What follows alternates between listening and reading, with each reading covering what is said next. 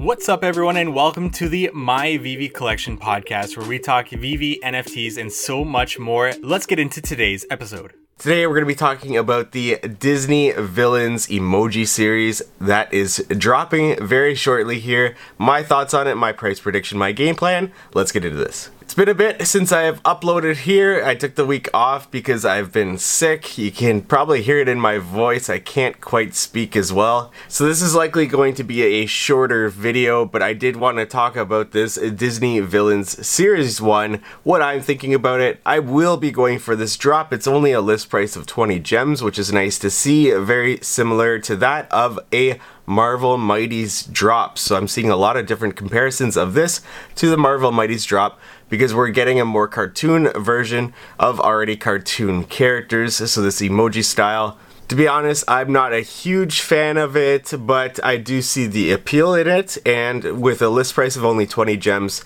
it doesn't hurt to try and go for this. And even if possible, maybe even get two, depending on if this sells out immediately or not, similar to what we've been able to do with the comics recently. Let's get into each of these. We've got Ursula coming in at a list price of 20 gems, as all of these are, with 13,928 editions as the common first appearance in this Disney Villains Series 1. We've got the Queen of Hearts, not impressed. With 9,999 editions, it's the uncommon first appearance. And then we've got The Queen Want a Bite. This is an 8,888 editions, the rare first appearance in this series.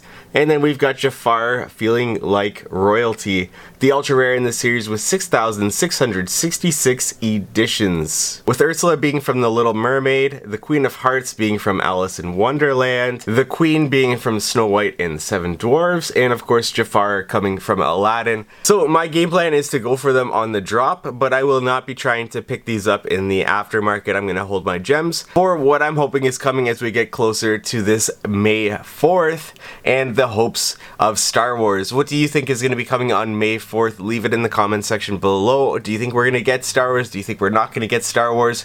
The Kenobi series is coming, so there's a, lots of hype around this and what could happen. I have made some moves in the market these past couple of weeks, and I've been picking up more and more comics actually as I have identified some that I'm really going for and I feel like have a tremendous upside and haven't been really talked about a whole lot online. So I see an opportunity and I went more so for that and maybe I'll make a video later on this. Just comparing some of these to the Marvel Mighties series, I'm going to say that the common is going to come somewhere around 20 to 30 gems, and same thing for the uncommon in this same series 20 to 30 gems. The rare somewhere between 40 and 60, and the ultra rare somewhere around 200 to maybe 250.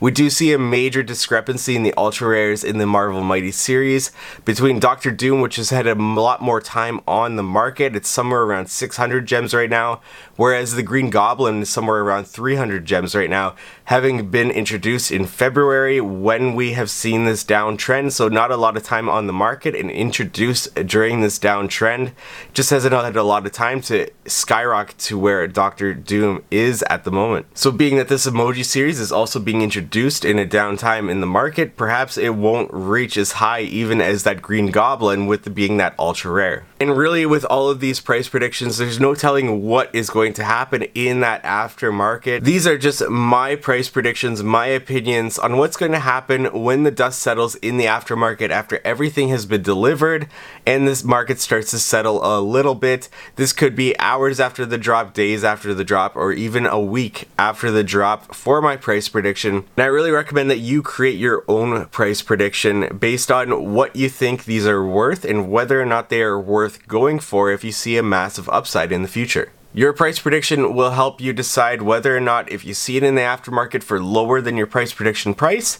to then pick it up because you do see that upside in it. Takes the emotion out of it and just allows you to then decide whether or not it is a good decision to get in on these or not in the aftermarket, whether it's for a quick flip or for a long term hold. But personally, for these, for me, I'm more like the Queen of Hearts and I'm not impressed so much in these, but I do see the audience that these may attract for sure.